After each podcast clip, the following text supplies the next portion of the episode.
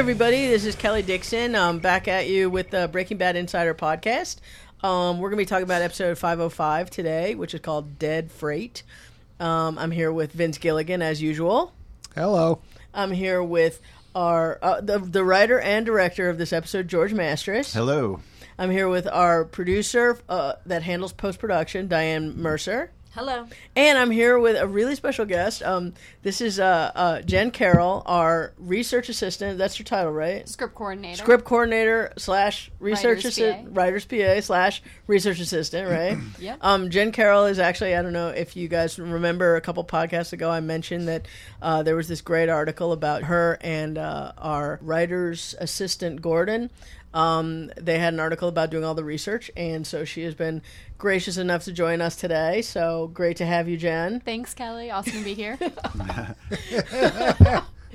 So She wasn't actually gracious. We made her do it. Yeah, we made it. But she but did it's a- fun now. But she did a lot of research on this uh, episode, so Yeah. uh, it's very absolutely, apropos I, that she's here. I totally want her here. a lot of train research, a lot of train Jen- heist research. Jen was actually our post uh, our post PA last year. So I, in fact, last year I saw her every day, many times a day. This year I hardly see her at all because she's downstairs working with you guys all the time, and she cannot leave the office.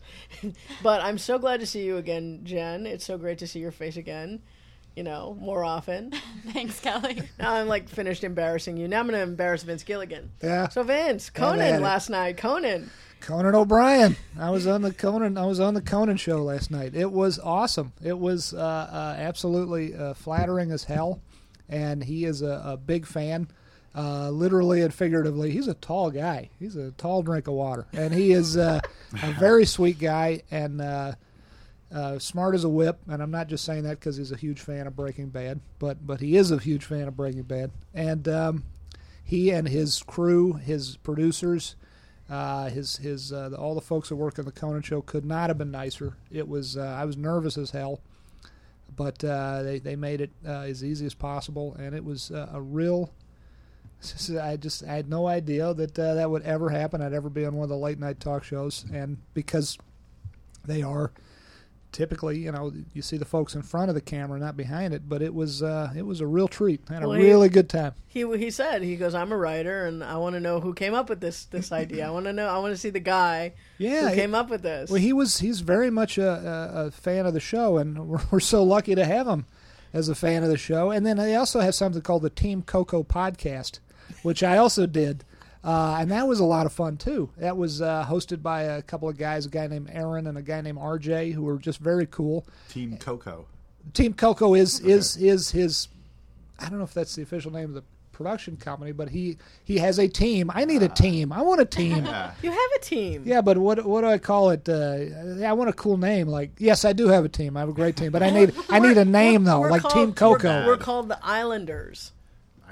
Islanders. because of Gilligan's Yeah. Island. Wow, that's kind of cool. That's more of a white homer Just- though. I came Right up with that like that. All right, that's good. That's how quick I am now. That's all right. You have a team? Are you kidding I me? do have a team. I just want a cool name like Team Coco. Oh, okay. Islanders is okay, but that sounds like a hockey team.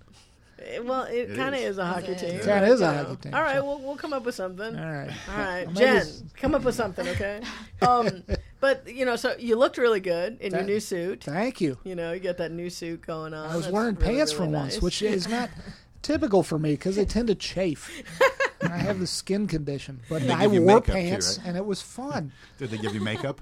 Uh, yeah, I had a lot of makeup on. I You a had lot your of- going out glasses on too. had my uh, my Sunday go to church glasses. Yeah, Yeah. Uh, very, very, very spiffy. I don't. T- I typically wear the, the the monocle in one eye like Colonel Klink, but when I'm on TV, it's good to have you know a lens in over both eyes. Yeah, so, it doesn't make you look weird. Yeah. But uh, yeah, a lot of makeup. They put you a lot of a lot of because you know they don't want you looking greasy and zitty. Well, you look and- very, you look very natural. I thought. Thank you. They, there. I thought they, you look good. Thank you. I was like waiting for you to get tangled up in the curtain too. I, well, look Holly said the same thing. My girlfriend Holly said I was just praying you weren't going to fall and like land on your face. Aren't you afraid you're gonna like start sweating profusely too? I, I was like, you know, be, They do keep they it give you very some kind of cold in there anti? for that reason. I- yeah, like like It's sweat would be dripping down your there. Forehead is very or cold, something. and I got to Yeah. tell you, it was about 103 in the valley yesterday. It's supposed to be 107 uh, later Oh this yeah, week. no, it was 100. It was It was 110 breaking in my sweat. house. Ooh, It was man. 110. But uh, no, it is. They keep it like a refrigerator in there, and For you're glad reason. you're Yeah, glad of that that reason, yeah. because you know I tend to sweat. Yeah, You know, I'm a a sweater. Tuxedo or a All right. So like so a- now I'm up for the big question. What is this fainting thing? All the time I've known you, I never heard this story. So expound. Uh, uh, okay, well, uh, yeah, I, uh, I, because Conan O'Brien, if you didn't see it, he said. Uh, so I hear, because it's in the Rolling Stone article too, apparently. Ah. Uh, uh, not apparently. Which comes out when? It's already out. Oh, okay. Well, you haven't seen it? up. It's awesome. No, I haven't picked. I, I've seen the little promo that they did on on. Uh, I think there's a little promo they did on their website where they've got pictures of Aaron and Brian holding a lamb. It's very yeah, cute. I don't know where the lamb wound up because it's that's. I don't think the lamb's, Lamb's in it. not on the cover. Oh, Yeah. but this, this go go out and look thing, for yeah. it, people. It's on, But it's on a really Rolling good- Stone's website. It's a video about like the behind the scenes of that shoot, and they're holding this little baby lamb, and you're just like, oh, I don't know Yeah. what the lamb has to do with anything. I think it's. Lamb was not hurt. Lamb was fine. right? Oh no, the lamb was very sweet. Yeah, yeah. But Um, anyway, good- so good. so the fainting thing. Well, anyway, yeah, the faint. Um, yeah, um, I have a very weak stomach. I, I don't like uh, which, and that was uh, the point he, he made on, on the show last night, and because it seems very odd that a person who would who would create a show in which there are some extreme moments of violence, like uh, Victor getting his throat cut, which, by the way, that was the hardest one for me personally to watch, or or Victor getting his throat cut by Gus, or Gus getting half his face blown off, or or a tub of goo, you know, acid away goo that used to be a human being things. coming through the ceiling. I, I got this thing about bleeding. It's not about blood per se. If there was a bunch of blood somewhere, I mean, I don't like um, none of that stuff is is you know is pleasant. But the act- Real blood you're okay with. It's just the fake blood that makes you faint. Yeah, well, that would be sad, wouldn't it? I'm afraid of Karo syrup. That's what it is. Uh, I, I, I don't like the idea of bleeding to death. I don't know who does, for that matter. But it, it, uh, I, I have been known when my blood sugar has been a little a kilter uh, to to faint in movies. Uh, it's usually a combination of things. If I've had it's really hot outside and I drank a giant big gulp, and then I go in and see some movie where there's some and the more realistic the movie, that's what I meant last night. I said I, I, it's always the weirdest movies. If it was some over the top, crazy, cartoony sort of thing with lots of blood and gore, it probably wouldn't bother me because I don't really believe any of it. But I mentioned that I passed out. This was about 20 years ago. There's a movie called Vincent and Theo. Uh, the story of Vincent Van Gogh and his brother Theo, and Tim Roth was played Vincent Van Gogh. And at the end, it wasn't the ear cutting scene. It was actually the end of the movie. He shoots himself in a field, shoots himself in the stomach, and then wanders through town, and he's just bleeding gouts Wow. of blood, and and it seemed very realistic to me, and I passed out. and my girlfriend was with me. We had just started dating at the time. I passed out a couple times in front of her. I don't know why she stuck with me. I swear to God. but passing out means basically my head goes clunk backward against uh, the chair or whatever. That's I I don't know if you've ever fainted before. Try to avoid it if you if you've never done it. It feels really bad. It's a bad feeling because all the when you hit the ground hard. because you get all clammy and you get tunnel vision and you're like, oh shit, here it comes, and then Yeah, bam, and then you it and it usually only lasts for like literally two three seconds, and then you're Wow. back. But it, then you feel like ugh, you feel lousy for like an hour afterward. Wow. It's a bad feeling. Anyway, so that is my uh, that is that is my secret shame, and uh, and it was it is odd that I would do a show like this, but when you're doing it, you, when you see you know the the blood tubes and the fake blood, and it, you see how the sausage is made, as it were, you see how how all these effects are created.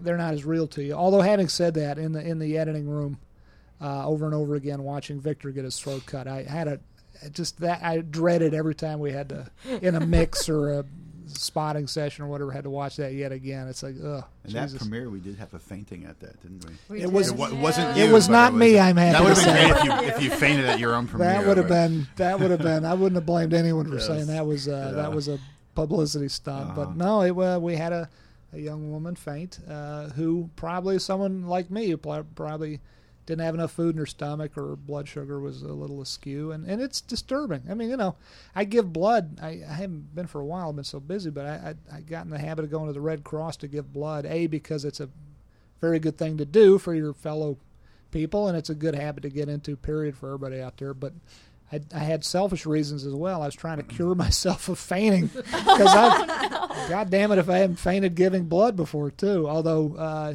I, I learned the secret was to go with a full stomach. You need to have a lot of food in your stomach. Same thing with like getting seasick. You want to have a full stomach. You don't want to have an empty stomach.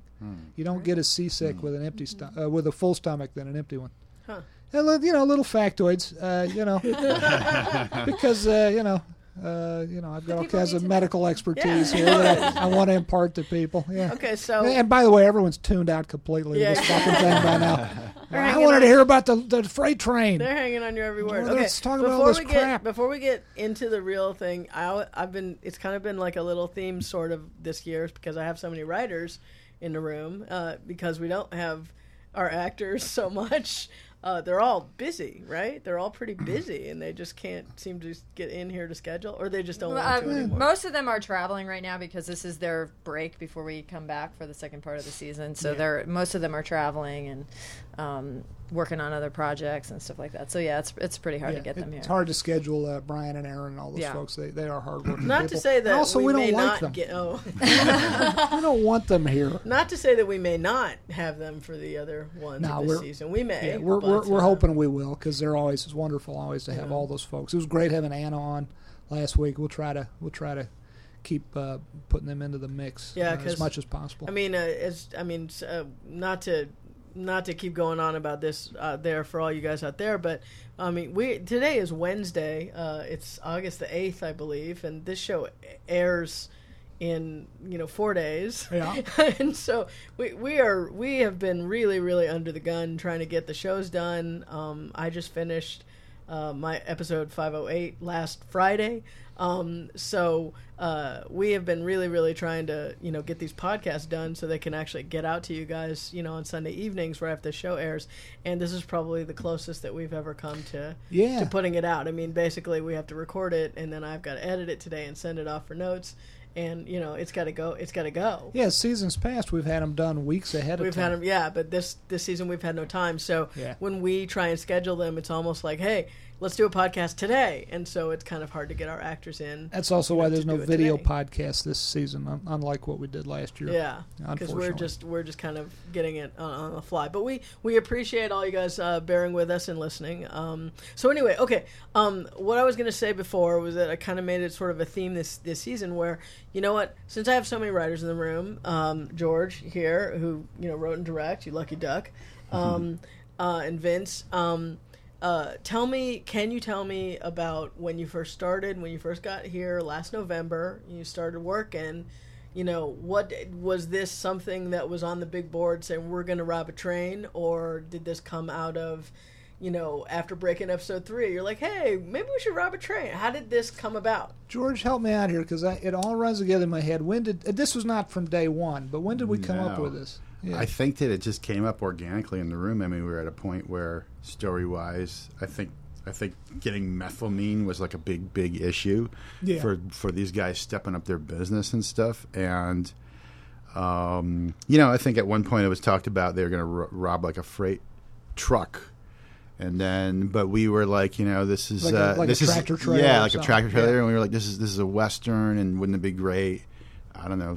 Someone just threw it out to be able to rob a train, and then it just it Yeah. sounded so crazy at the time. That I think it was kind of dismissed, and then This it was like so I think you just crazy, it love the idea. It's like we just you know you know I think we had helicopters involved at one point in the whole thing, and we just started thinking big, and we're like we got to do this train thing, and then you actually floated it out to Michelle. Michelle and- MacLaren, who is our wonderful uh, executive Yeah. producer, who uh, nothing stands in the way of Michelle when, when Yeah. she wants to. Michelle is a train in her own way. Right. She is. She- Nothing- in the best way. In, in the, the- best way. She's nothing. She's uh, unstoppable. No, she's unstoppable. We had an idea we threw around for a while that we were going to have a big Sikorsky sky crane helicopter, the kind the firefighters use, right. uh, with the giant uh, sort of the, the elephant's uh, trunk sort of nozzle that hangs down underneath. And we were going to have uh, the methylamine. you, you never heard this? And the, and the methylamine is in a tanker in a in a rail yard, and they rent this thing and they uh, fly over, and uh, somebody un, un, unhooks the top off this thing, and then they dip the thing down in there and suck up all the methylamine like a giant mosquito, Yeah, and then awesome. fly away. and we, I just it, it, it is a credit to Michelle and to the this amazing crew that when I pitched that to her, that she didn't just laugh at me and say, "Are you out of your freaking Let me make some mind?" calls, and, then, and let's see. That's what Michelle does. we She- spent an afternoon Never. looking into that. Yeah. Looking Right. into, uh, she called a guy named Steve Stafford, a wonderful guy, uh, who she and I both took flying lessons from, uh, who is a wonderful pilot of both fixed wing uh, and helicopters, and uh, did all of our wonderful helicopter stunt work uh, on the X Files. And I think she was looking into pricing it out and all that. And then we kind of realized that was probably not the way to go for story reasons as well as reasons Right, of right. logistics and doability. But Right. damned if we didn't get this train. Yeah, it's just it. You know? it, uh, you know, it probably wouldn't happen if it weren't for this spur line that existed. Bill Bill King was a, a train guy who actually runs this spur line between Santa Fe and and Lamy. and Lamy. yeah, It's- it's Lamy. A, a wonderful. Uh, I want to give a shout out. You're right. I want to give a shout out to the uh, Santa Fe Southern Railroad, the SFSR, and Bill King is the general manager. And you can go to Santa Fe, New Mexico, down at the rail yard, down at the uh, the uh, train station, Mm-hmm. which is a, a wonderful renewed area of town in which there are nice uh, restaurants and art galleries and whatnot. And you can go to the old train station and you can take a an excursion. If you if you like this episode, and I'm I'm sure hoping you you did, and you find yourself in Santa Fe, you can ride that very same train. Uh, it won't have box cars and, and tanker cars on it. It'll have passenger cars, but they typically the bulk of their their their uh, money comes in through uh, operating that excursion train Right. between San Santa Fe and, and Lamy. And Lamy, how far? You drove me every day there, Jen. How far to Lamy? We almost made it to Lamy every day where we were shooting. Exactly. We made it to Lamy. It was we always got lost getting back. It was about thirty minutes. Is that, yeah. Yeah, so maybe. Yeah, miles so it's or- like an hour to Santa Fe, and then from S- we were staying in Santa Fe to to the set was probably thirty Yeah. minutes. Yeah, Yeah. so maybe 15, 20 miles. This the whole thing. Yeah. So this excursion when you're on the as the as the as the train as the train rolls, I was about to say as the crow flies, but as the train. Anyway, uh, you can take this excursion train. Uh, it takes an afternoon or half a day or a quarter of a day or something, and I would highly recommend it. Uh, Bill King and his engineers and his staff and his crew are a great bunch of people. It's an old locomotive built in the 50s, uh, and uh, It's, just beautiful, beautiful country. beautiful country. Yeah, and you can actually, you know, I think because when we were out there scouting it around, you could see every once in a while the train would go by, and you know, people can stand out in the box car, so you can be out there in the, in Right. the fresh air and everything. And And not only if you go do this, and it sounds like I'm doing a commercial, but I feel like I I, I should because they were so very good to us, and and and uh, it's the least we could do is give them a shout out because they were so good to us. This episode would not exist if not for Yeah, them. But yeah. Uh, if you go do this, you're riding along that. You'll go through that same stretch where we shot Sure. the we shot the episode. sure, and there's actually been some kind of famous movies in the past that were shot there. That's right. Apparently, uh, Bill was telling us, uh, yeah, Butch Cassidy and the Sundance Kid. Right, right. The the scene. What was the scene? I think it was the scene where uh, they actually uh, jumped off this sort of cliff face, and you'll see, you'll probably see that cliff face in the in the uh, episode. They jumped off onto the moving train, and that was in yeah Butch and Sundance, and so Yeah. we used we used that part of that exact stretch, um, and uh, yeah, no, it's uh, it's got a little bit of movie history there too. Yeah, all kinds of movie history. Okay, so in the writers' room, you say, okay, no helicopter, but we're going to rob a train. Right. Right.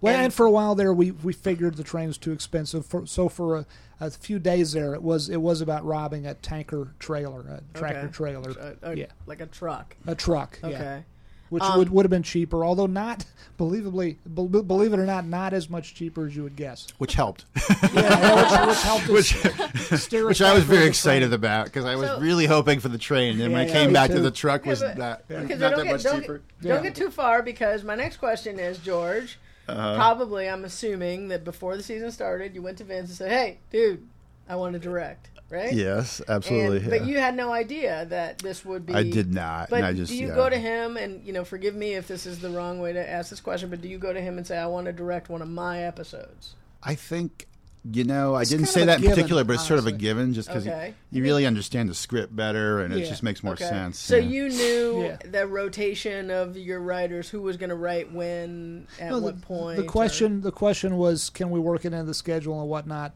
Uh, uh, George was the f- we have in our final 16 episodes, of which you have now, if you're listening to this, you've seen five of the final 16. You got 11 more to watch. Uh, in our final 16, um, George uh, directed. Obviously, as you've seen, just did a hell of a great job. Uh, you've never directed before. No, no, yeah, Just it was did- quite a quite a Well, you big you one to take on for you- the first to cut your teeth on. No it was kidding. great. I couldn't uh, have asked for a better a better one to uh, Yeah, I bet. to start out with. It- yeah. this this this episode was formidable in every sense. You did a hell of a job. It, this was not this is not uh, a, a typical episode to start a director on for the first time, but you did a bang up job. It was a great. fantastic It was job. great. So George, but George came to me and uh, uh, Peter Gould, who did direct last season, he's going to direct again in these final, as I say, these final sixteen, and uh, Sam Catlin. Uh, that'll be his first time ever Right. directing And then I forget Tom, and who's then directing. and seven. Tom Schnauz, who you will see his episode. Two He- weeks. Tom Schnauz wrote and directed uh, episode seven in two weeks. You'll see that. And all you guys, I'll be real honest here on this podcast. I wanted all you guys to be able to direct, but it scared me that all of you were coming to me saying, "Hey, Yeah. we want to direct," because you know, for very selfish reasons. I, you know, unknowns can be scary. Unknown quantities can be uh, a scary, uh, you know, uh, thing. And also, having you guys in the writers' room is always to my benefit, selfishly, Mm. versus being away for a month or so directing an episode. The- Right. The, writers' room gets a bit decimated. But having said that, uh, so far so good. Well, I it's yeah, it's just uh, it, it's you know with with Michelle MacLaren and Michael Slovis out there too, we get a, a, tons of support. So it's just a great place for your for your first stab at it. To Yeah, well, So- great support, but you you kicked it in the butt, man. You did a great Yeah, job. Thanks, thanks. Okay, so so he comes to you and says, "I want to direct," Yep. and you're like, "Okay, fine, direct." And you know you know which one he's going to do, but at that point you didn't. know No, you don't even know at that point which one. You don't even know which number it's going to be. Oh, Actually, really? no. Michelle MacLaren and uh, Melissa Bernstein, uh, and and uh, probably Diane as well. You're like this. You're the schedule maven. You're like a genius at scheduling. Uh, the, the director's schedule, I, I don't have as much to do with unless there's uh, unless they see a post problem, which did happen with Rian.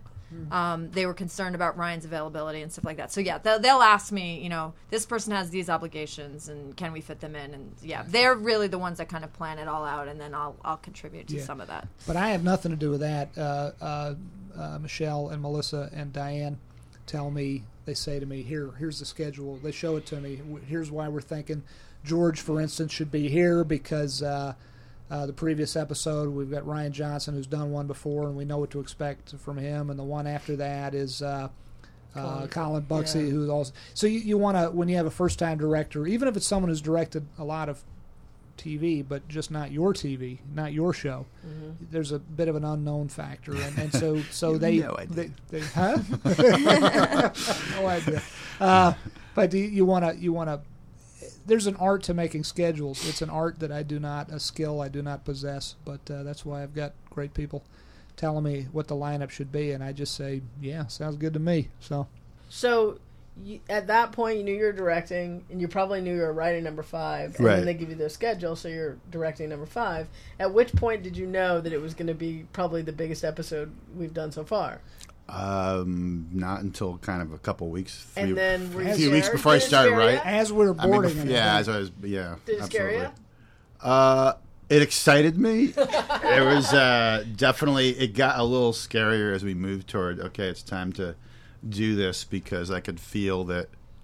You know, I, there was so much support, but you could definitely also feel like it was like, oh Failure oh my god, we have like option. we have like our biggest episode and the first time director, so there was a lot of like And there's forces saying, God, did we make the right people." decision? No one ever said that to me, but you could kind of feel like things were like, you know, so that you know, but it, was, you know, Well, you know I, I took it on as a challenge, and I was really, really excited to have such a great episode. You were so prepared. You were so prepared. I You- did. I you went down there. I, I actually spent a little more time prepping than you normally would. So I went out there twice just to look at the train area and to figure out how I wanted to shoot it. And that's in addition to the regular prep because I knew that, you know, I wouldn't. A, it was like kind of far away from Albuquerque as it was. So I knew I wouldn't be able to spend a lot of time out there. Uh, otherwise. And also, it was really helpful to talk to the train guys and to understand what it would be like, and to look at the train and figure stuff out beforehand. It, because it was such a big episode, it was very helpful to spend a little more time prepping than you would on I don't know, a lot of smaller episodes. But yeah. Prior planning Yeah. prevents poor performance. exactly, True. And also, you had uh, the amazing Nina Jack, Nina was Nina, yeah. Yeah. your first AD, your first Yeah. assistant director, who is brilliant. Right. And we, uh, just like we couldn't have done this without Michelle Right. and, and Melissa and the rest of the crew, uh, we couldn't have absolutely this and, and Michael Slovis, God Mm-hmm. knows, couldn't have done it without Michael. But it, this could not have happened without our uh, AD Nina, who just Absolutely, and the logistics on it were just a lot more complicated, and because we had a whole extra unit too that was shooting Yeah. when I was shooting the main unit.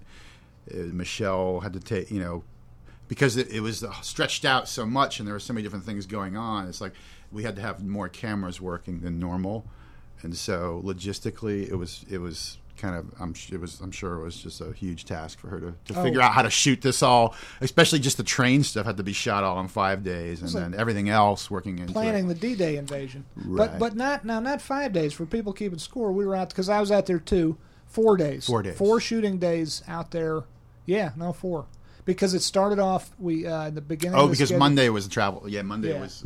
Yeah, because I, I remember. Yeah, I shot at the Schrader House Monday, and then we drove up Monday night, and Right. then Friday was yeah. But 4 days, dawn to dusk, uh, or an hour after dawn to an hour before dusk, something like that. I mean, you, it, Mm-hmm. no lighting out there. Probably a little bit of supplemental lighting, uh, supplemental HMIs or whatnot that Mm-hmm. Michael and his guys set up, but for close-ups and whatnot. But you were really, when the sun went down, there was no more shooting out Yeah, there. so, it was run and gun, and And I thought originally the, the original uh, schedule was something about we originally talked about you being out there two days. No Mm-hmm. one, no one ever thought it'd be a, a day's worth of work, and then quickly it became three days, and it then even more quickly days. it became four days. right. At four days, I remember, just even then, just r- the feeling of everyone running for their lives Yeah, all all that entire time. and you know that locomotive is from the '50s, and the, the very first day it kind of broke down. it didn't it didn't kind of broke. down. It broke. It broke down, and then it was just down. that's the first day. So then everything had to get oh. rescheduled overnight, and the schedule changed around. And then it was just it was already going to be run and gun, but when when I lost a lot of the moving train stuff that was going to shoot the first day, oh yeah, it just set it back even that much more. And so yeah, so that was also something that oh, that's we had to deal with. that scared the hell out of me. You got that great. they're It was like, of course, the train broke down. Of course. It was like, and that was the first. It was after the morning. It was like right at lunch. You know, it was like right, boom, the ve- the very first day. But Bill and his guys, God bless them, they They worked was- all night They worked all night. It was like four in the morning. They they, they Mm-hmm. got a governor in. It was some sort of a throttle governor. He explained it to me. I'm going to get it all wrong now, but he he and his guys got it in. Got in a spare from Texas or Colorado or I Mm-hmm. don't know where the hell you would find a spare for this thing, and then spent all night long putting it in themselves. Because these guys are not just engineers; they're engineers. You know what I mean? They, Exactly. They don't just know how to run the train; they know how to fix it and all that kind of stuff. Exactly. So, so let me jump back a little bit because I'm curious, Jen. At which point did they come to you, and what kind of research did Jen have to do for this episode? Yeah, talk about that, Jen. Uh, a lot of the stuff that we did was Gordon and I, the writer's assistant. We looked up the methylamine process for how how we could make it work for George. The putting the water in, and then what amount of how fast is the water going to sink through the methylamine? You know, how much does the methylamine weigh versus how much does water weigh? So we had the numbers all right. It was so much fun. I uh, and then You're we, making my head spin. we spent Totally. a lot of time talking to this retired hazmat train specialist out of DC um, who wrote the book on hazmat trains to try and figure out a lot of what the uh, what the signage should be on the trains and just get all the details right about where the tanker car had to be because it has to be six cars back from the front of the locomotive so we knew how far the trestle bridge had to be from the crossroads it was it was Wow. great and George did so much research with Bill King on on set, and so did Michelle. So they were train experts by the time we shot. Absolutely. I mean, even little things like what is a freight, what does a box car number look like? You know, that stuff. It's just we we wanted that to be accurate instead of just sticking a number up there. You know, there's a certain combination of letters and what the letters mean and numbers, and we wanted everything to be really accurate, and, and generally helped a lot on that. And, Damn. Talk about the graffiti and talk about the great oh. job uh, Mark Freeborn uh, Oh, God, and, yeah. and his wonderful crew did uh, production design wise. Right. With the talk about the graffiti. I mean, if if anyone out there ever ever you know notices when you watch a train go by, there are rarely do you ever see a box car that's not decked with graffiti. And of course, the, we got real box cars, and they had to come in from Texas too, which was an issue because they were coming in like the day before we were shooting because it's so much money to actually rent these things. And so we had box cars, we had tanker cars, and we got them, and of course they were all covered with graffiti. And uh, so our guys had to paint, and we had like 12, 13 cars, I think. yeah, yeah. It, and it's you know, it's really. I mean, it's not like you normally you see stuff on TV and you have like four or five cars. We had we had a large train and they had to paint all of them. Well, and, and this uh, is an interesting point because they didn't have to paint them because we discussed because as you just started with, and you're right, Right. in real life these things are constantly covered with graffiti. Mm-hmm. But we had the discussion, and I think at one point I was I was fine with them being covered with graffiti. Right. But then oddly enough, and I, I can't even believe this. This is how crazy our litigious society You'd have No, to- it's- you'd have we to couldn't clear clear- you have to clear the graffiti. with, That the, was the with the goddamn graffiti artists. Yeah. Yeah. because they're the owners of that intellectual property or whatever. That was the yeah So- exactly. So, it wasn't a matter of gee, it's not believable. There's graffiti on these things. It's it's we'd have to we can't get clearances on all these. You got to chase all these little rat bastards down and get them to sign Exactly. some waiver. in 24 hours. Exactly. 24 hours. Yeah, But the uh, Yeah, otherwise we would have left the graffiti on there for sure. But yeah, yeah, but and there's having some of it said anyway. that, and it was an awful lot of work uh, that our, our wonderful crew did getting rid of it. I'm glad it goes without graffiti because a I don't want to give these guys a bunch of free publicity. Yeah. you know, but but b uh, this company, our our our our, our, our mythical, our our, our uh, fictional company, Madrigal, they feel like they'd run a tighter ship Exactly. or, or train Yeah. rather Yeah. than you know it shouldn't all be covered with graffiti. So Right, right, right. Um, and yeah, it was a matter. Of, You know, we really learned about these these tanker cars. They're really interesting things and different valves they use, and and um, you know how you can open them and close them. And we made sure that was all kind of very accurate, even down to like these little security. You'll see Yeah, the the little little security tags, tags. On the uh, on the valves and on, on that are attached to the bolts, and that's all stuff that uh, that you know we, we picked up by with with the research and actually going there and climbing up on those things and Nice. looking at them and Yeah. so we actually went to a couple train yards too to look at these things and yeah Nice. Well, okay, so uh, let's jump back a little bit in the episode.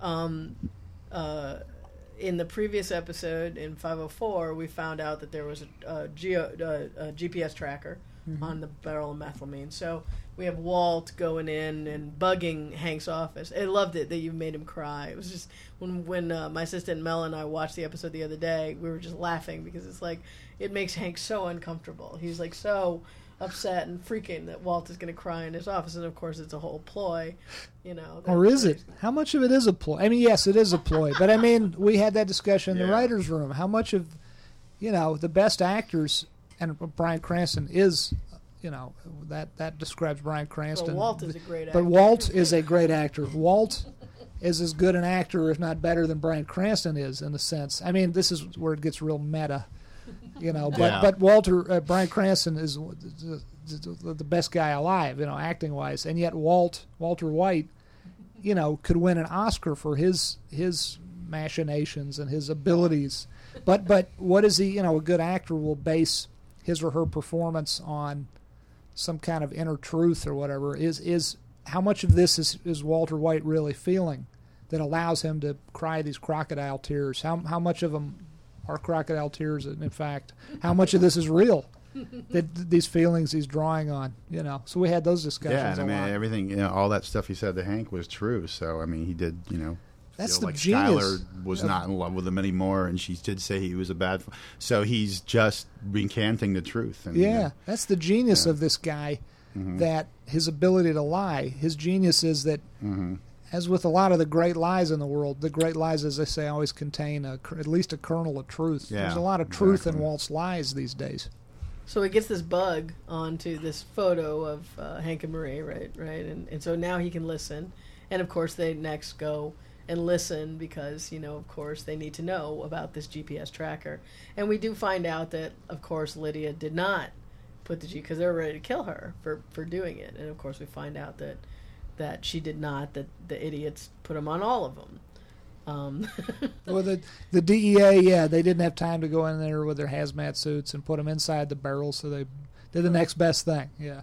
So, uh, so Lydia's pleading for her life, and uh, she's like, "No, you know, I didn't do it. I didn't do it. I told you." And then she gives them the plan. So, how did that all? Can you guys go a little bit into how you guys figured out how to basically get them? Obviously, the big idea was let's rob a train, but then you got to figure out how can we get those guys out there to rob the train. God, there's so many, and it all runs together. It's like it, it must be like childbirth. You know, a lot of the pain in the writers' Yeah. room kind of runs together. Although now that you're mentioning it, I do remember the original idea was that. Am I correct in remembering it this way? The original idea was that Lydia did indeed put the GPS on the barrel. Right? We we were under under that assumption for the longest time, and then she says, Right. "All right, so I did that, but I still you still want to keep me around because I know how to get you all this other methylamine. But then we kept bumping up against that, Right. saying, "Wait Right. a minute, Yeah, they should just kill her on principle." If she, isn't it better if the DEA actually did? So, but Yeah. the, the breakthrough for us was we thought there were only two possibilities. This is a binary possibility uh, array Mm-hmm. of a binary array of possibilities. Only two of them. It was either that that Hank had left the GPS in the barrel and knew about it, Mm-hmm. or that or that or that uh, uh, uh, Lydia did, and then suddenly it dawned on us, and it was one of those breakthrough moments. Right. Wait, there's a, there's a whole other third possibility. Some other faction of the DEA did this, Put it on there. Yeah. and then man, that was a nice moment. You Right. love it when those moments are hard are hard won, but then you get that moment, and you're like, oh shit, this makes sense. right. Because if Lydia, because they're never going to forgive her, even you know Right. if she says, okay, by the all right, I, oh, you mm. caught me, I did it, but, But hey, I, then they were still going to kill her anyway, or Mike wanted to because she was completely useless and she had lost her.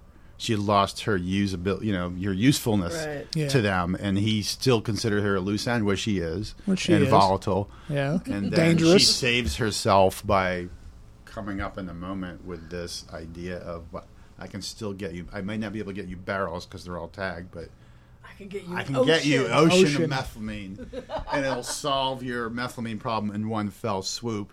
Then when they actually hear the plan, it sounds just as crazy to them as it did to us in the writers' room. Yeah. But It's then like, it is. It's like but then I they- can, yeah. It's like I can get you all the gold you need. It's in a place in a called Fort. Knox, Yeah. and all you have to do is go and rob it. And, Where's uh, my cut? And yeah, uh, and it is it is pretty true that it would be very very difficult in this day and age to rob a freight train. But talking to Bill, talking to Bill King, this idea of the dead zone is is truthful, and there are areas. And, Wow. and if you if you research this, there are areas where the train loses all contact, and they call it dark territory. And uh, and so uh, this is what Lydia knew uh, that this was dark territory, and only really trained people would know where they are Right. because Yeah. they don't really don't- advertise yeah. where dark territory is. But actually, I think Bill was actually working on a technology. Uh, one of the things he does as an Yeah. engineer Yeah. to actually resolve the issues of dark territory. Well, one of the things he was working on, he was saying That's cool. to resolve the issues of dark territory because there are areas where even there's no cell phone, there's no satellite. Or anything. There's, there's just areas where the train loses contact, Wow. and uh, It's gotta be problem. satellite. And there's it does cause it has caused accidents, and Yeah. um, Yeah. and uh, yeah, And- tell now tell tell the audience why you didn't name the episode "Dark Territory." Yeah, it's, it's, it's a great title, but uh, uh, I just plugged it into uh, uh, IMDb because I always like to make sure it hasn't been used before. And uh, there was a Steven Seagal Under Siege movie. Uh, I think it was like Under Siege two or three or something. It was called Under Siege Three: Dark Territory.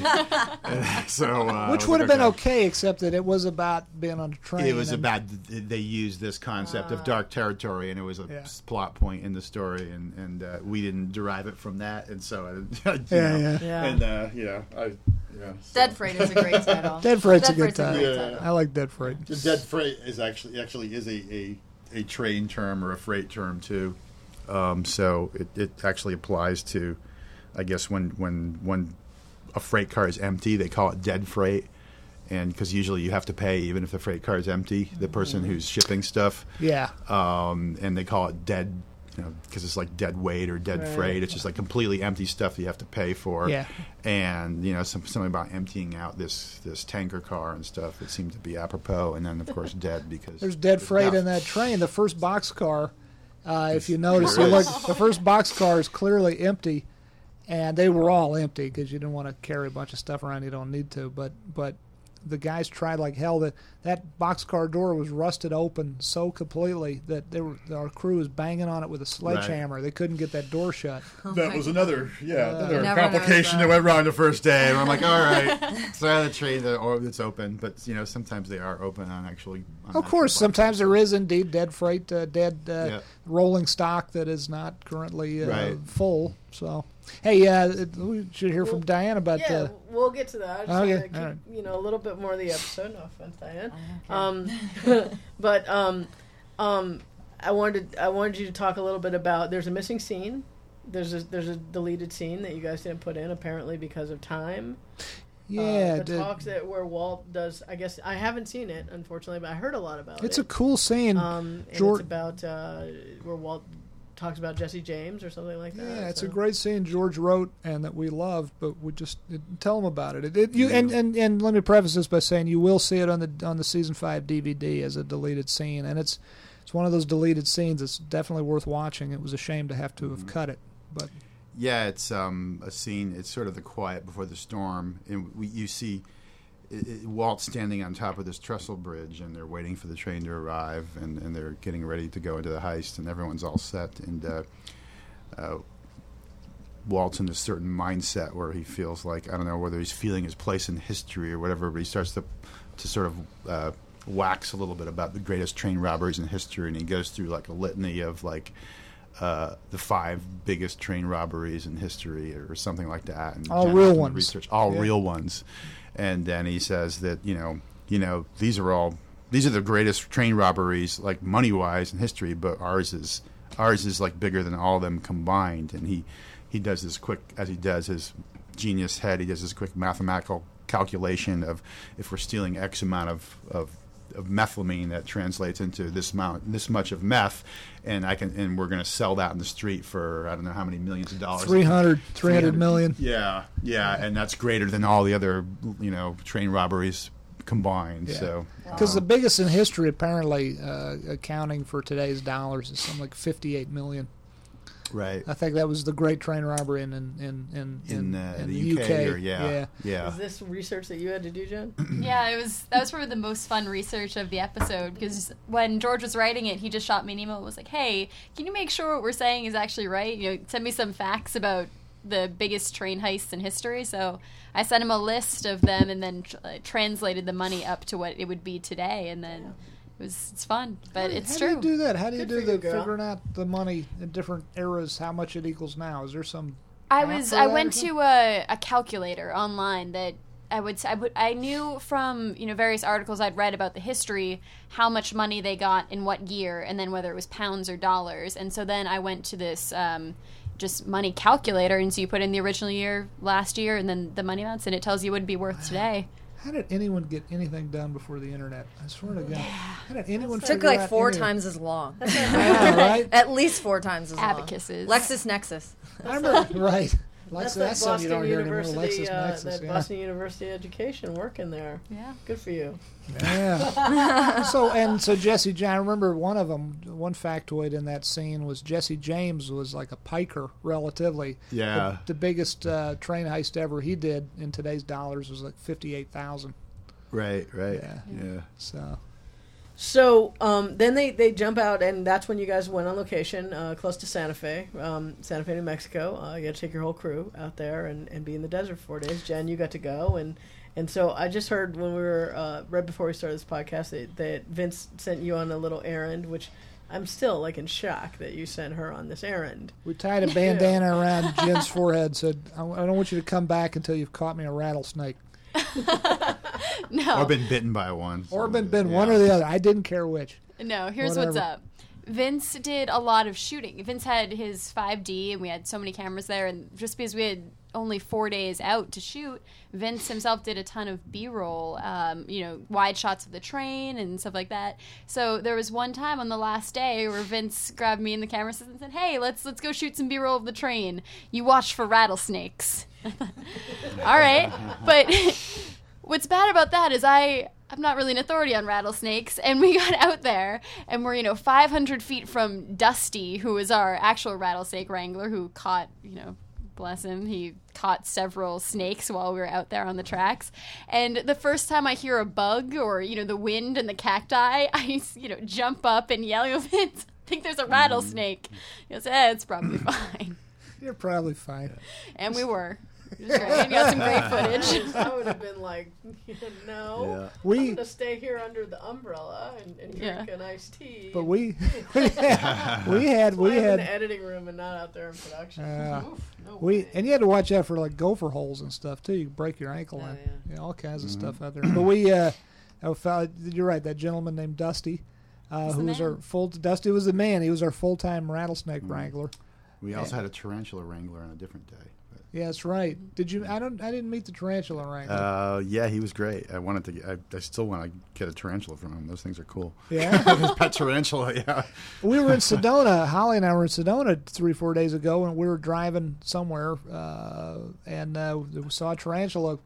These things are so big. We're Yeah. driving at 30, 40 miles an hour. I I saw s- one on the road. Oh yeah, crossing the highway. Is it it wasn't like a the, highway. uh, it's so big. You had I had a chance. I was driving. I had a chance Cool. to slow the car down all the way to nothing. You you know, pick it in up? front of. No, I we did. We we looked at it, but we didn't. They're pretty uh, harmless, actually.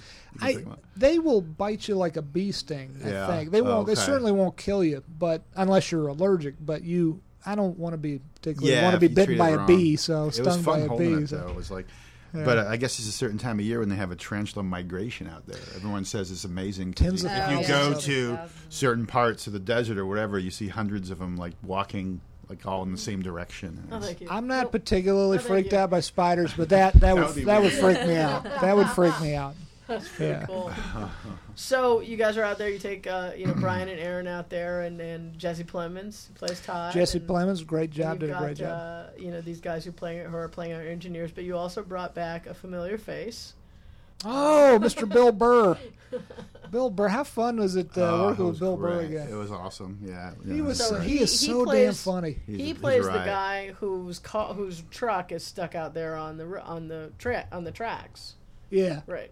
He's uh, he's uh, did he do they gave him a little uh, training to drive that thing right? Because he drove. Yeah, He drove yeah, it, right? he drove it. Yeah. yeah. Now, yeah. I mean, if, if everybody will remember, he is also the guy who uh, fooled Bogdan. He was the EPA. The fake Guy, EP. yeah. And he was part of the two man A team Yeah. that to- uh, to- Saul Goodman sent in to get That's the, the get the check, the IRS check from From- uh, from uh, Chris from- Cousins, Yeah, from, uh, played from uh, d- uh, Beneke. Ted Ted, Ted Beneke. Beneke, Yeah. Mhm. And uh, Bill Burr is so damn funny. If you're not familiar with Bill Burr's uh, day job as a uh, stand-up comedian, uh, Mhm. you do yourself a favor, YouTube him, or you know, otherwise uh, educate yourself on. He is funny as he is funny as hell. He is so damn funny.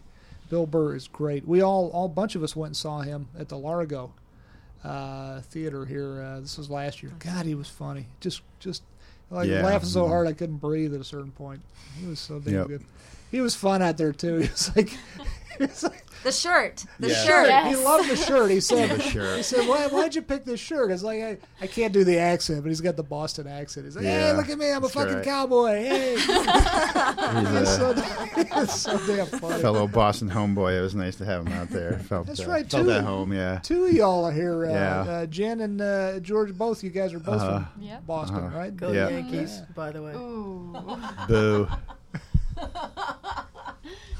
Sorry.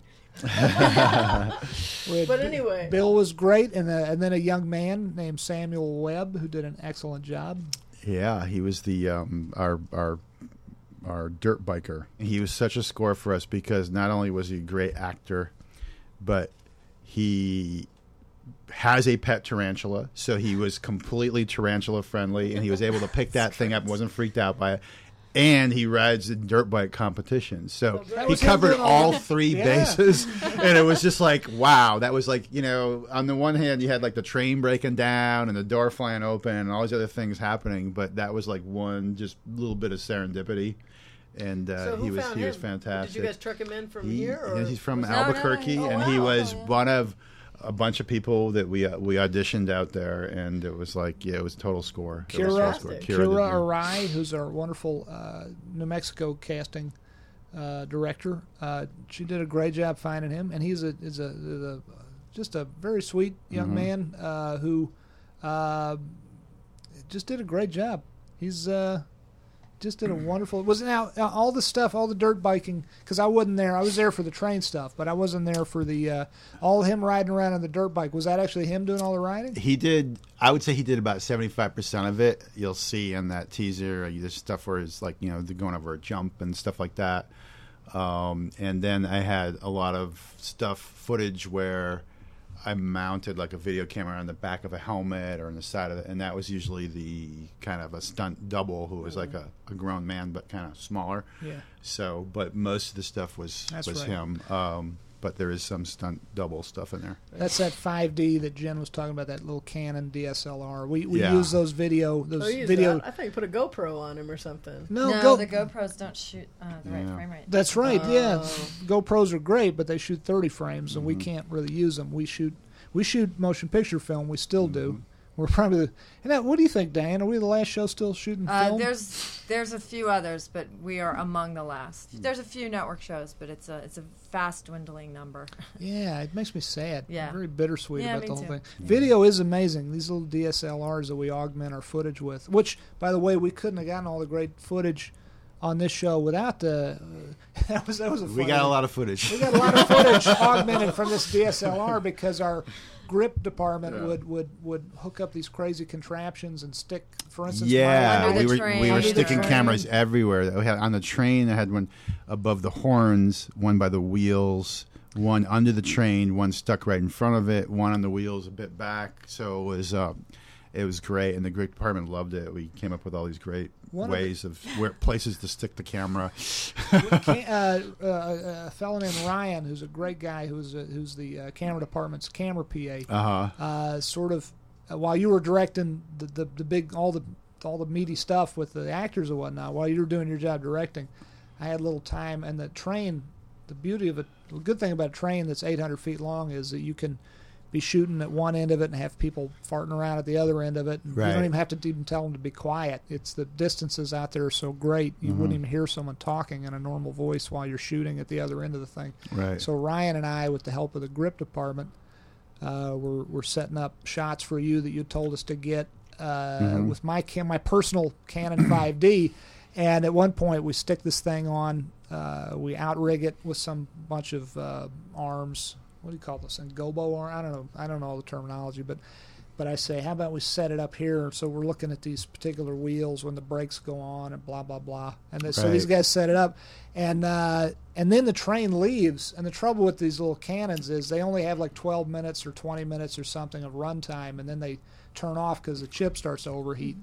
So hit go in this thing, and then the train backs away. But th- these things move like glaciers half the time. these trains, and then and then it's down to the other end. They got to wait for some safety briefing or something. And then by the time the thing gets going, we you know the the the, the camera is just maddening because the camera's already shut itself off.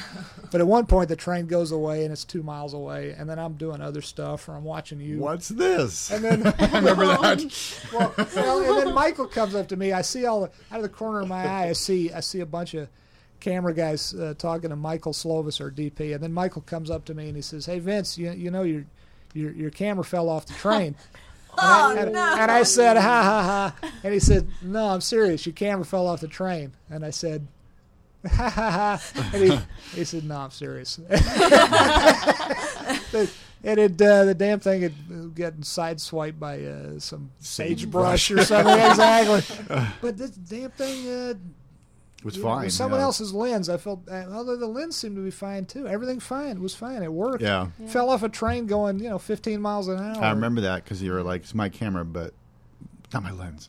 Yeah, I was like, yeah, I, I, I worry more about the lenses t- typically, right. depending on how much you know. Yeah. Anyway, but uh, damn thing kept working, kept Yeah. shooting with it. Right So- after that, you gave me the uh, the most sage wisdom of the entire shoot, which was, you know, I'm normally I'd be upset that my camera was you know getting filled with sand, fell off the train, but right now I just feel like the shot's more important than the camera. It's just worth more. the shot and it's well thank you and it's true the shot you know especially with the prices you can pay you know two three thousand dollars for one of these dslrs seems like a lot of money but the shot itself is priceless it Yeah, really once is in a lifetime. yeah you get So, one can you- fantastic shot with this thing it's it's worth 10 times the price of Well, the which camera. shot was it?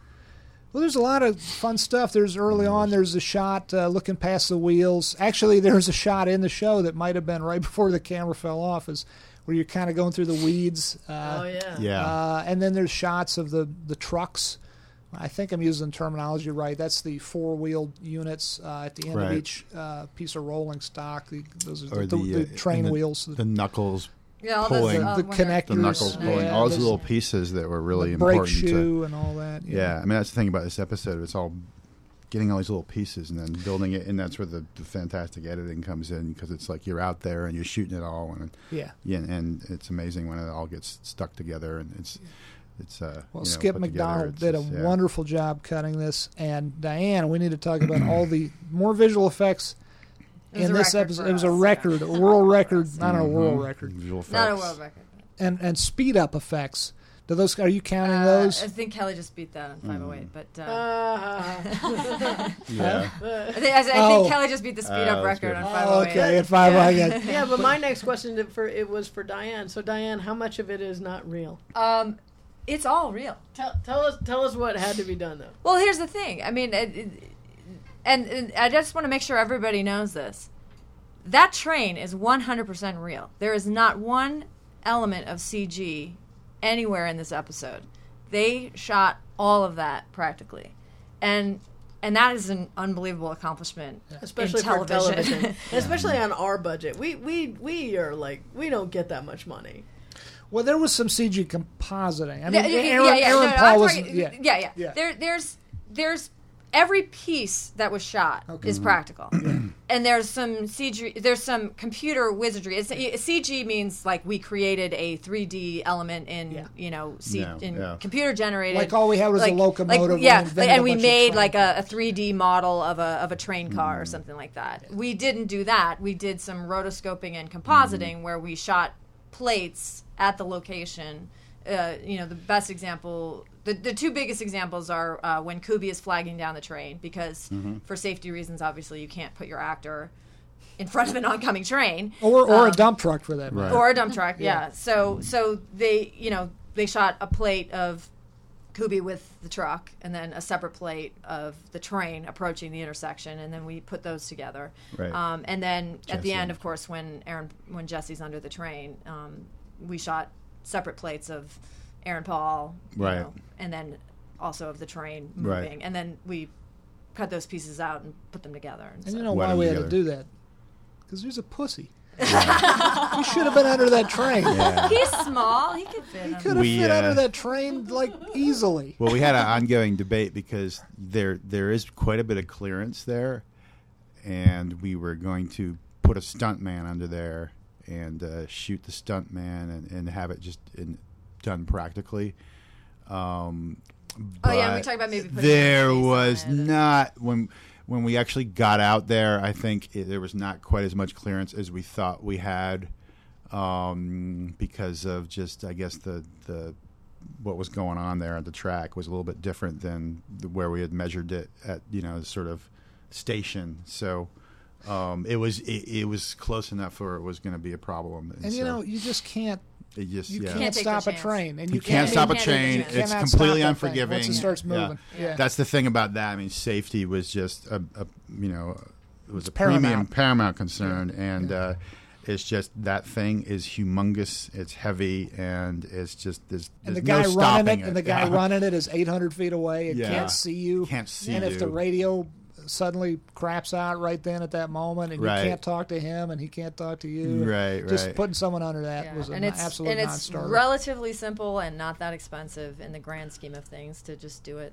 For folks who don't know, talk about how that was done. Uh, so so yeah, we had our visual effects supervisor Bill Powloski was out on set. He was supposed to be there for two days, but because the schedule changed, uh, he was there for four days, which is great because Yeah. you know he was there the whole time, and, and, and new things came up, and um, you know I know that. Uh, Things changed on the fly, so you know it's great to have somebody out there that knows what has to be done later. Um, but yeah, so for for they shot you guys shot three angles, three different angles of of Aaron. We right? had yeah, we had the side angle. We had the it was the- overhead, the, then reveal the shot, which. I really love, which Yeah. was shot. We had that up on a on a condor Yeah. and shot both. So first we shot Aaron pretending the train was going over him. And then sitting up and then running down off the track, Yeah. and then we just shot you- the train, the train. going over and wed Yeah. those two. Yeah. So, Yeah. Uh, and I think that turned out great. It turned out Yeah. wonderful. I love Yeah. the best shot of all uh, to me the is side one, the side view. yeah. where you see the, the wheels going over over him, and Mm-hmm. he throws the wrench like just at the last minute. Yeah. and, Save um, the wrench. Yeah, yeah, That exactly. wrench was as big as his leg. That was a big. That was a heavy It damn very. wrench. That was a big damn wrench. It wa it was, and he actually would have needed to throw it out because it would have probably got caught there. You know, yeah. it was uh, taken off his arm or something. Oh my god. It's just oh yeah. Yeah. I, I, I got to tell you, I and all, all joking aside, because I was out there the four days, and we were up. The crew, all of us were standing on that trestle bridge, and if you look at that trestle bridge, it's got gaps between the uh, the timbers of, of at least on some of them they're a little uneven. Some you know, and the, all this stuff. The trestle bridge is built in the twenties. It's perfectly strong, but the gaps between the timbers, eight inches or so, you could ten Right. inches on some. You could probably fall between them and take all the skin off your front and back and still fall all the way through and maim Sure, yourself. sure. We were, there were so many ways, shapes, and forms Sure, for being- somebody to get injured. really Yeah. badly hurt or killed. Forget the damn Yeah. train. Even when the train wasn't there, Yeah. you could go take a tumble down that hill. Rattlesnakes, Rattlesnakes. I, I, I started to lose sleep over it. I'm so glad nobody got hurt. I mean, Mm-hmm. and we shot a lot under the trestle bridge while the train was going over top, like that opening shot. Yeah. where they put the Love actors down there. And so you know you don't know if something's going to fall off the train or down from the track on, onto the people below the trestle bridge because it could fall through. Yeah, Yeah, just that. so much. Thank, that, that- that's so important. Obviously, It- it- we are so proud of this TV show. But at the end of the day, it's just a TV show. It's not worth anybody getting hurt over. And I'm so glad absolutely. we all breathe such Yeah. a sigh of relief when we when we all the last truck left. Right. You know, God, it was hot out there, It was dusty, hot. Dust storms out there. Yeah. And then the other, we also had a talking about stunt. And we had the stunt where Todd jumps off the train. That was a stunt man. Uh, Who did a wonderful Did a job. Great job. Yeah.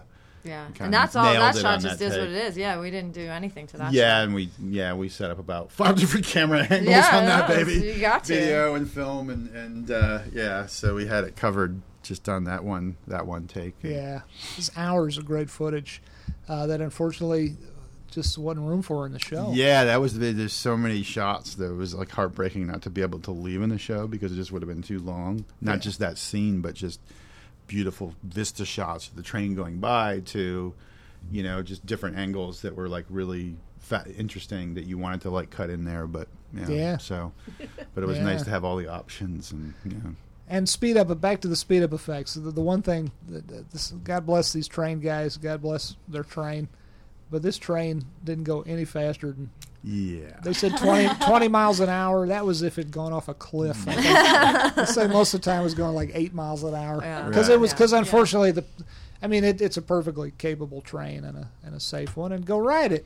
When you're, next time you're in Santa Fe because it's a lot of fun. But it was unfortunately we we had so many cars on it that we were taxing its abilities uh, Right. horsepower wise, and also because the section we picked, which was best for the story and for visual reasons, was unfortunately uphill most of the time. Right. So so many speed effects uh, had to be. Uh, and then you did a great job. You and Bill Powloski, Diane, did a great job. Talk about out the window past the engineers. Is there? Oh yeah, yeah. That was uh, there. All, all the shots of inside the cab looking out at the um, Right. uh, as the engineers are seeing that there's something stopping the tracks. Um, unfortunately, it wasn't planned this way. It's just that the train was not moving fast enough and it didn't look dan- remotely dangerous. it definitely looked like they'd be able to stop no problem for the, for that truck on the train on the track. So uh, so yeah, we ended up having those were kind of unplanned effect shots. So that's again rotoscoped and we put a different background behind there that's moving faster. So basically, rotoscoping means cutting out the person's head against the window, uh, against the window, yeah. right down to their little individual bits of hair. Yeah, I mean the best you can. I mean they were really tough because there's a lot of motion blur in there, and we we we shoot all moving cameras. I mean our cameras are virtually never locked down. That's true. um, and that makes it extremely difficult to do these kinds of shots. So, Mm-hmm. um, you know, hopefully they look. I think I think they turned out great. You know, considering how, the, where they came from. So. And the old plates, the the speed uh, speed effect out the window was old stock footage from old some stock footage old from some other. Sony movie somewhere. Yeah, that we Yeah, found that's cool. somewhere. Yeah, and it, it totally works. I mean, it's, Yeah. it's it, it made it made a huge difference in the suspense of that scene. I mean, Oh, and, and. I think that in general, th- I think that's why all of our visual effects Right. work well is because they're always kind of in service Sure. of the story. I mean, you know, if if it, it, it made that scene much more dramatic to have Right. have the, the, the train look like it was moving faster and, Yeah. and it, Right. it made a huge difference. And then the other thing you had to do, which is not so sexy, but it's because we had, you know, I had we had cranes and condors and a lot of stuff shot from the top of this tanker, which is really quite high. Yeah. Just climbing up that alone, and we would put, which is also dangerous. We'd put the camera crew up there to get the shots of Todd looking back down and doing the hatch and everything. But when you're up that high, your camera is looking everywhere, and you'd be like.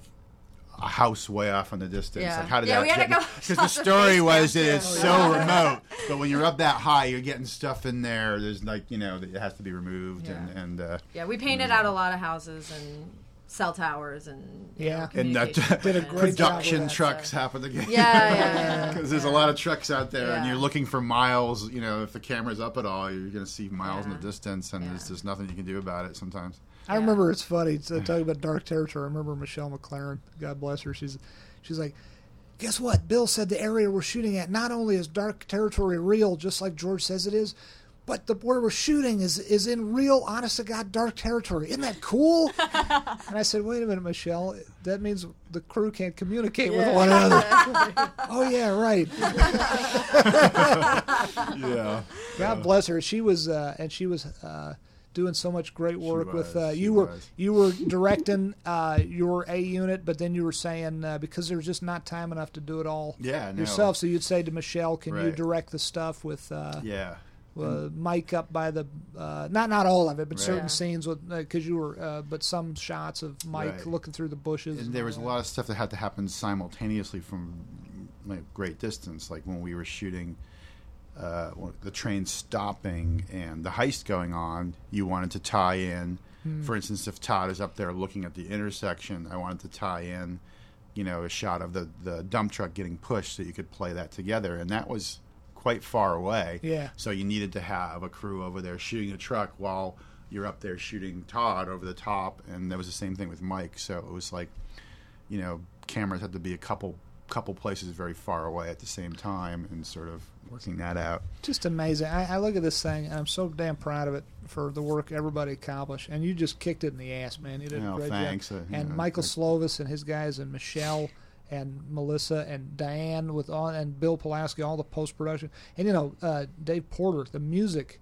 That Oh, was the music, longest single music cue. Exceptional Yeah, the music. longest one we've ever had in the show. Thirteen or ever. fourteen minutes or Yeah. something. Third, like a Yeah, 14 minute 14 music minutes, cue, all pretty much all of Act Four, Yeah. except for the the very, Very the end. end. Yeah. Mm-hmm. because uh, as always on the show, the most dramatic, very often the most dramatic moments of all go dry. Yeah. Uh, in other words, they go without music, and, and certainly the shooting of that little boy is uh, takes your breath away, and, and perhaps even more so because there is no music telling you how to feel about it. Yeah. You don't need to be told how to feel about it. It's awful and, and meant to be. Yeah. Yeah, I wanted to. That was what I wanted to touch on that for a second. Um, uh, you know, the train is all really great, and we get to enjoy the whole Heis- Heisenberg thing. And basically, you have a very um, cryptic teaser because all it is is a kid, a kid we don't know, who's just riding a dirt bike around somewhere we don't know.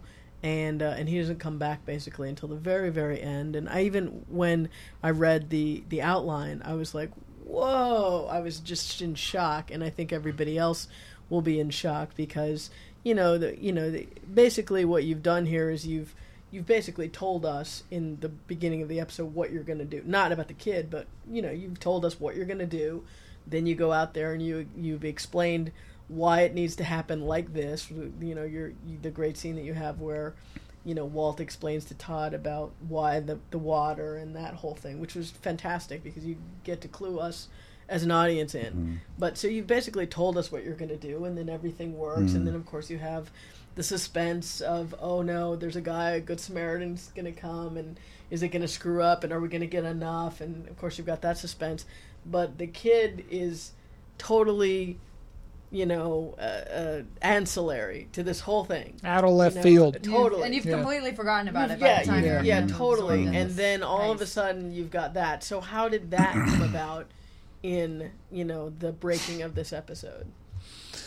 You know, I mean, was the train, the train was the breaking, and then did did the did the basically the bookend come later, or did it come at first? George might have a better way of putting this, but well, no, I think uh, at, as far as to answer your second part of your question first, I think the teaser came last in the breaking, Yeah, because I know did, yeah. before you guys have talked about how like the teaser sometimes you don't come up with yeah. right away. Sometimes it's the last thing we come up with. I don't like it to be that way. I like doing things in a linear fa- uh, not linear storytelling, but I like, I li- just like I, I liken it to if you're building a house, you're not going to start with a roof. You're going to start with a foundation, and I, I feel like doing it in a linear fashion feels more proper and correct. And yet, nonetheless, this last season, very often we'd We'd, Right. we'd skip the teaser and say, let's just get going into the meat of this thing. We'll figure out mm-hmm. the teaser later. And that indeed was the way we broke this one because because we, we realized at the end of it all, the kid can come out of left field, and yet he can't completely come out of left field, if you know what I mean. We, we have to have established him Right.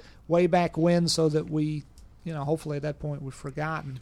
I think got, And then and then instantly, as soon as you see him, oh, oh man, the guy, the kid from the teaser, oh man, I, oh, where's this going? You Yeah. know, so. Yeah, and we wanted to get get to know him a little bit and sort of, you know, yeah. But he, um, I guess, as far as why, why end it that way? Of course, it it bodes. Uh, large, big drama looms. You Of know, course. lots of big drama looms after that happens. But also, with this show, I mean, there is no celebrating for very long Well, yeah, on Breaking Bad. What, what are the consequences? What are the unintended consequences? And this whole heist was, they went through great lengths to, to do it this way because they didn't want to have to kill witnesses. And Yeah, sort of, and, Yeah. and they just yeah, made it's just it you by- can't plan on the contingencies that something. Yeah, might by the skin of their teeth because they Yeah. almost got discovered. and It almost didn't work, and it almost, you know, and, and you get to you as an audience, you, you know, you get to root for them, and Mm-hmm. it's exciting. And then all of a sudden, there's this, and then Todd takes out a gun and shoots the kid. And I mean, even I mean, unfortunately, I don't get to enjoy it like our fans are going to get to enjoy it. But even reading it was like, oh shit! But of course, that you need that to spur on Yeah. you know your next piece. It was I thought it was to me. I, I, please don't take this the wrong way, George. I mean, I loved every single frame of this thing, but to me, that was the the the coolest thing on the episode was the fact that oh my god, this came out of left field, and oh my god, look what, what they've done. Cool, you know, thanks, and it's yeah. just you know, like I said, please, you know, I loved it, I loved it, but I just thought that little key was like, oh, that Yeah, was I the think- part that I wasn't expecting. Good. I think that's how we broke. I think we, we, we were like, we got this great heist, but what what does it mean to this tenuous partnership between these guys? Yes. And Yeah. How, Yes. how does it amp up this conflict that we had established between, mm-hmm. Already established between between them? And it was like this is like the worst thing that could happen to Jesse, who cares so much about Right. kids, and how does how what's Walt's reaction, what's Mike's reaction, what's Jesse, and it just created this whole. When we came up with the idea of this innocent, the most innocent witness you could possibly, you know, being a byproduct of this, and and that this happening, I think it really snapped for us that Yeah. okay, this is what, this is what's going to spin us off. And Yeah. so it did seemed that like a real did into the that next few come episodes, and before the teaser then did that did the ending did the ending come before the teaser Oh, I think very much so. Yeah. Okay. No, we, we, we knew fairly early on. I mean, eh, I'll say it again. There is there is no celebrating for very long on Breaking Bad. There there the unintended consequences uh, tend to pile up, and um, yeah, I mean you know, it's, I It would be a it'd be a that'd be a red letter day if they uh, there was an episode with a truly happy ending. I mean, you know, even And I'm uh, trying to imagine what it would feel like if the episode ended with them like just celebrating at the end of this, and it just doesn't feel right at Yeah. all. well, you know, the closest we've come, I suppose, is is uh, the last episode of season four, where Walt says, "I've won," Yeah. and and you're like, Yeah. but then you kind of No, we're, we're we're good at pulling the rug out from under people because then you- the 'cause last you- shot 'cause is you- yeah. well, and you see you see Skyler after he says that, going, Right. oh my god, what the. Yeah, but e but if you if not for that last shot of that Yeah. episode, you could you could make a You could valid still- argument yes. that that was a happy ending. Yes. Uh, but then you see, and it's depending on how you look at it. But then you realize, my God, you know the the, the monster, Right, the real at the real cost. monster. Yeah. At what cost? Uh, you, Yeah. you have the at what cost, and that is a, at the, as you just put it, well put, the at what cost moment, and that is a very similar uh, theme here. At you know, okay, they got their thousand gallons of methylamine, but Yeah. at what cost? Now, now, Jen, can you swear in a stack of Bibles that uh, all this, uh, the, the the water and the, the all that stuff is uh, correct? I'll I will do so. Yeah. Yeah, I feel pretty good about it.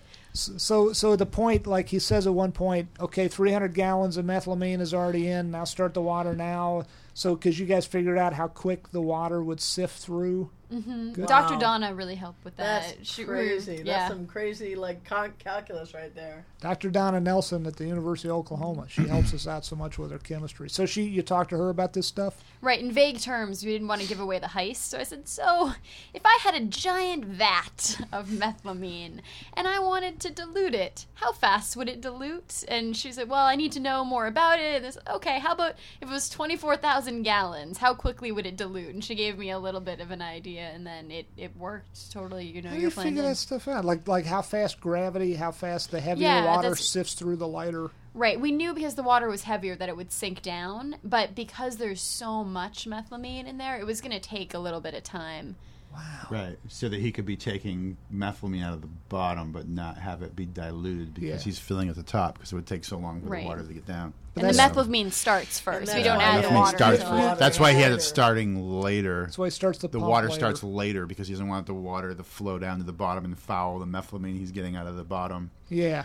My only thing I have a slight, a little bit of, I have to wink at, kind of have to, I have a little bit of hard time buying is I, I got to think that the uh, the gravity uh, forcing the methylamine out down the hill would be pouring out a lot quicker than that little pump would be able to pump the water up the hill. But I think that's a little bit of a buy. You gotta a little bit of a, you know, uh forbearance. You gotta allow Well, I allow us there. Yeah. When I was when when Mel and I were watching it yesterday, I think it was was it yesterday?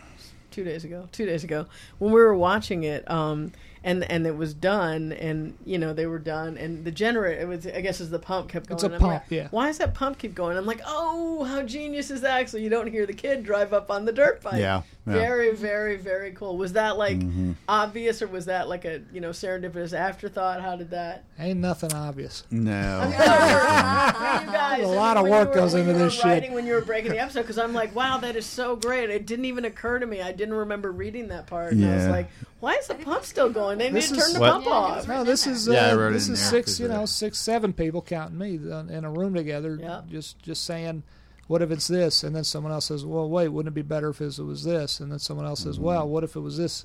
You know, just as an additive, You add- additive mind. process. Yeah. The hive Your mind. hive mind going. Yeah, it was about it was about going. masking the sound of the kid's motorbike so Yeah. that you know it made sense that they didn't notice him before. Right.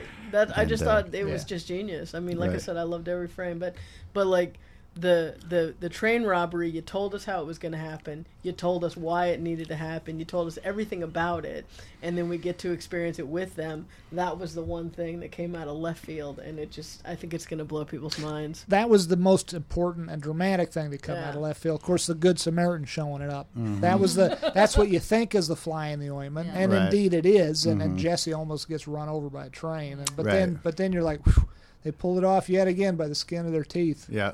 You know, Yeah. and then and then the real dramatic unknown Oh rear, rears its head. Well, and also let's just talk about like Walt could have settled for less than a thousand gallons No. of methylamine. He could have. He maybe could have He done that. he but was the he's danger Walt, too, so we know he's not going to do that.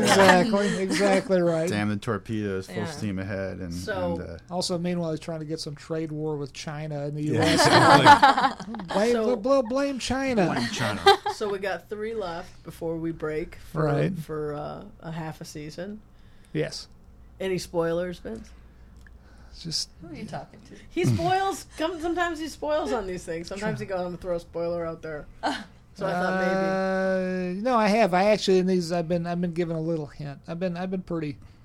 What did I say last I week? think You were talking we're about gonna- Jesse James last week. Jesse James. Yes, I did. I think it was the week before or something like no, that. yeah, it was something about Jesse James. Jesse James. What what what little hint? Not a spoiler, but a hint. What hint could I give for someone who's actually sat through this entire thing? uh, hint about Hmm. next week. Uh, Hint about next week. I, I tell you, I tell you, it's a damn good one next week. I Yeah. can tell you, tell you that for sure. Uh, Jenny Hutchison wrote it. Uh, Colin Bucksey directed it. Did a hell of a job. Colin Bucksey's our director who did the moment that Jane died, choked to death while Walt, Walt was watching. I think this is either his third or fourth episode. Hmm. Did a great job. What's a good? What's a good? hint? Electricity. Oh yeah, yeah, electricity. Electricity Yeah, yeah. will have a role Yes, elec- somehow. electricity will have a Science. Science. in scientific terms and dramatic terms, electricity will, will have a. Uh, hey, that's a good one, Kelley. That's a good hint. Electricity will will, will play a uh, a pretty dramatic uh, part in next week's episode All right. for those keeping score. Right. so, thank you, everybody. This was great. I appreciate everybody being here. Thank Vince, you. Thank you. Jen, Thank you. George, Diane, Thank you. Thanks. Thanks, guys. and uh, we will reconvene on what is next week's called? Next week's episode 506 is called Buyout. Buyout. That's exciting. You know what? I will say there's another little spoiler. It's both uh, dramatic and funny. It's got some comedy in it. Some really cool. It's got sort of- actually, it's got a scene that uh, the guys in the mix stage, or, or good friends on the mix stage, do such a good job making the show sound so damn good. Uh, I think they were laughing It harder. was, that was the hardest they've laughed all season. yeah, this Without question. All There- day long, multiple times. there is a there is a scene, that absolutely delightful and scene. I think the fans will be excited to see that. That's a scene where we've get we've gotten people together that haven't been together for a while. yeah, So that, that's great. That is a scene that uh, I think uh, people are going to absolutely be talking about. It's quite fun. yes. All right, so there you go. Spoilers. Um, thanks everybody for listening, and uh, we will see you next week with uh, with buyout. Um, uh, thanks again, and let's go break bad. Cool.